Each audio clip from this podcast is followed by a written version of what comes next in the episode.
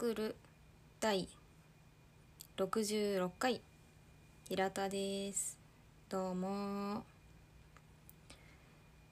えー、今回は前回までやってきましたダラクロン坂口暗号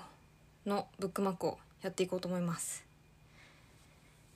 えー、これまでのブックマップはあの同じ著者の本の話をすることがあんまりなかったんっていうかほとんどなかったんですけど今回は、えー、坂口安吾の考え方がまた違う方向からわかるかなっていう作品をブックマップにして喋ろうと思います、えー、今回の題名は「ブックマップ。暗号の温かく厳しい眼差し」です。えー、この前回まで喋っていた「ダラクロン」「続ダラクロン」が入っている新潮社の文庫本は、えー、坂口安吾の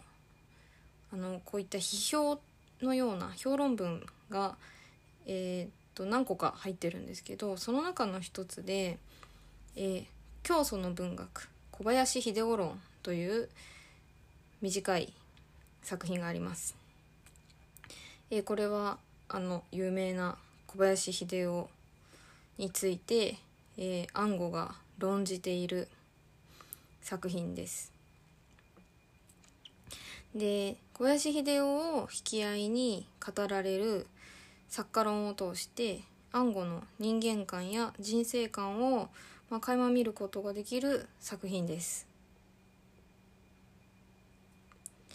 でまあ、あの小林秀夫が、まあ、どんなスタンスで文学を論じているかということをうんまあ時に批判的な部分も出しながら、えー、でもあれですねやっぱり一定の尊リスペクトを持ちながら喋っております。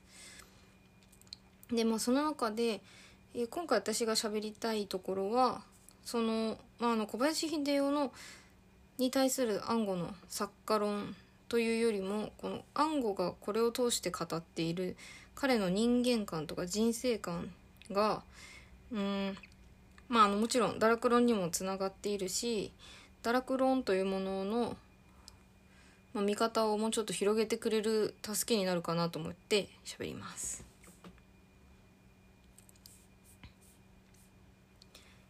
えー、人生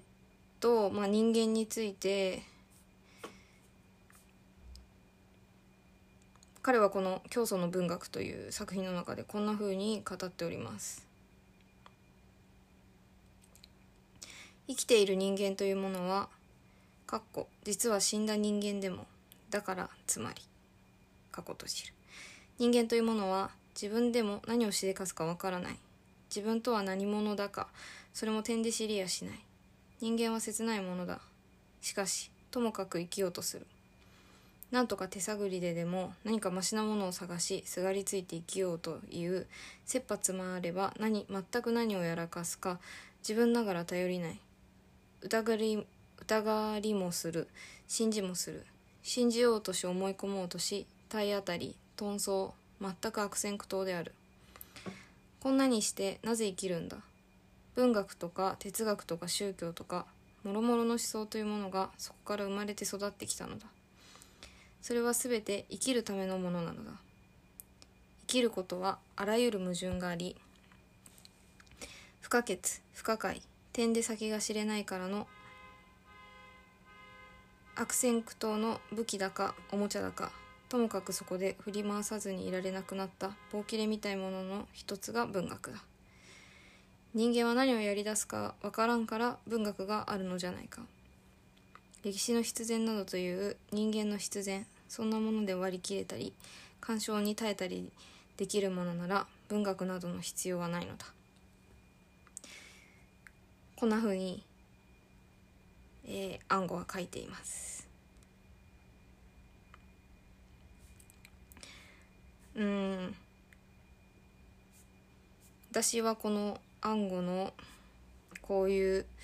全面的な人間への肯定感みたいなのがとても、うん、好きですね。やっぱり。で人間っていうのは皆悪戦苦闘しながら生きていくがまあそれをそういった中でそそれでもなお生き続けるために必要になるのが文学なのだと。そしてまあ哲学とか宗教とかそういったものなんだっていうふうに書いています。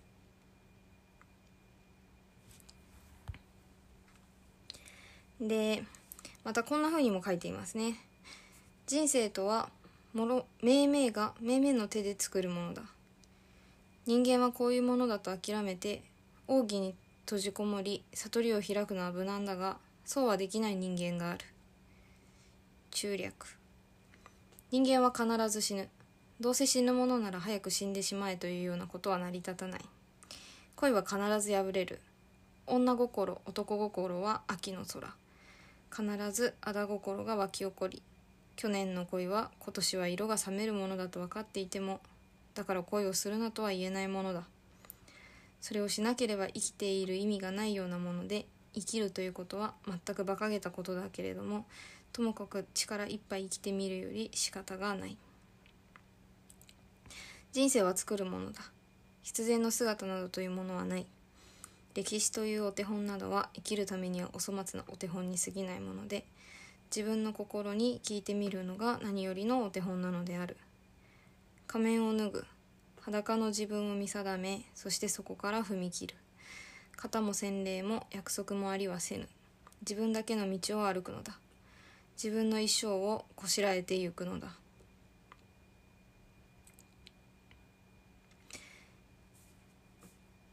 うん。しみますね。この人生を自分で作っていかなければいけないということ。それそしてそのそのためには自分に向き合わなければいけないということを結局堕落論でも俗堕落論でもこういった作品でも彼は書いているしそしてそういった生き方をしようとする、うん、人物が出てくる作品を彼は多く残しています。それは彼自身がきっとそういうふうに生きたいと思ったからだしそしてそういうふうに生きることがすごく難しいということも彼がよく知っているからなのではないかなというふうに私は思います。まあ全然時代も違うし環境も違う私たちですがでもこういう暗号のうん暗号の目線のようなもの彼の世界の見方っていうのはなんというかうん気づきいつも気づきを私にくれるなと思うのと